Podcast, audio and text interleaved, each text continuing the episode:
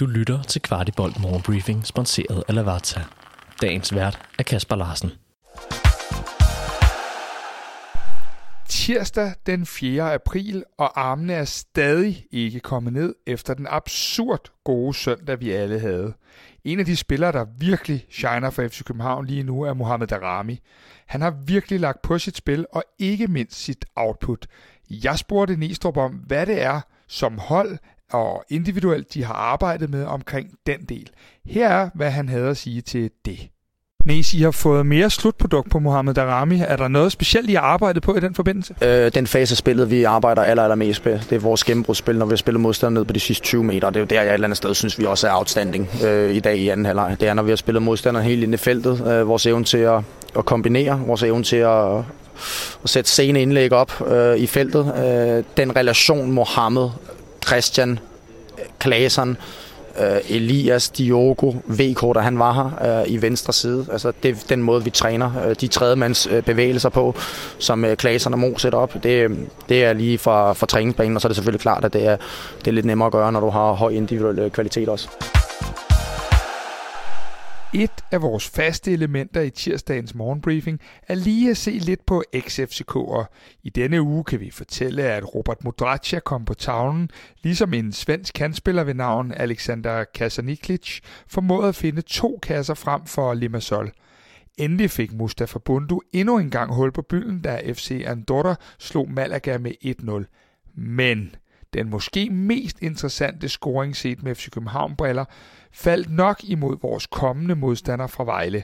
Her var Sønderjyske på besøg, og dybt inde i overtiden kom Odde Oskarsson på tavlen og sendte bolden i kassen til 1-2. Stærkt, Odde. Peter Ankersen var glad for at være tilbage i startelveren.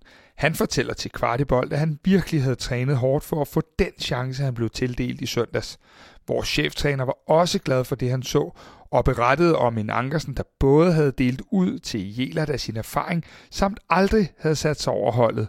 I kan høre meget mere om Ankersen og de andre i vores analyse, som vi lavede lige efter kampen sammen med Amalie Bremer. Den findes både på YouTube-videoer som podcast. Så find den der, hvor du normalt lytter til Kvart i bold. Spillernes uge bød på den sædvanlige restitutionstræning mandag inden en yderst velfortjent fridag tirsdag. Onsdag er fokus så rettet på pokalkampen mod Vejle, der afvikles torsdag. Det er en kamp, hvor FC København har en 2-0-føring i ryggen, og der må formodes, at der skiftes en anelse rundt på enkelte positioner.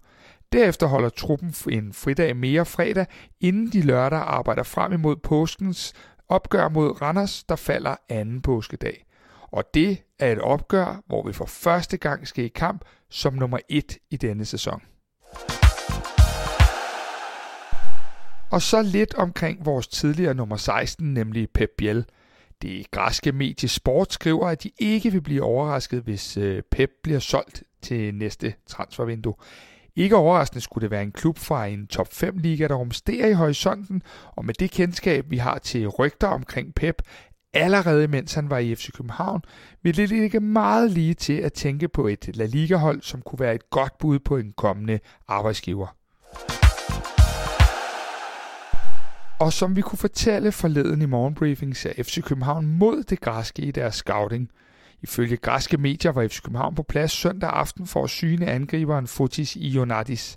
Det forlyder, at prisen er i den voldsomme ende og skulle være omkring de 75 millioner, hvilket nok lige er i den tunge ende for en 23-årig spiller.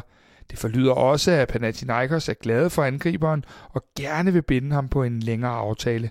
Tipsbladet har forhørt sig, og historien skulle være god nok, om end de sår tvivl omkring, at FC København kan og vil smide det beløb. Vi slutter lige af med at fortælle, at vores dygtige U19-hold igen fandt 3 point frem. De var taget til Silkeborg, og her blev det til en 1-3-sejr til vores drenge. Vores mål blev sat ind af Armin Chaka, efter at Oskar Højlund havde lavet de 2 første. Oskar Højlund, der i øvrigt havde trænet med A-truppen i hele sidste uge. Vidste du, at Lavazza har deres egen webshop, hvor du kan købe alle deres forskellige kaffer og endda vælge det som abonnement? De har blandt andet også kaffer, som du ikke finder andre steder i Danmark, som deres Espresso Maestro, der er økologisk og Rainforest Alliance certificeret. Udover de mange lækre kaffer, så har du også mulighed for at vælge forskellige kaffemaskiner eller som en del af et abonnement. Shop løs på shop.lavazza.dk. Du har lyttet til Kvart i bold Morgenbriefing. Vi er tilbage i morgen med byens bedste overblik over FC-nyheder.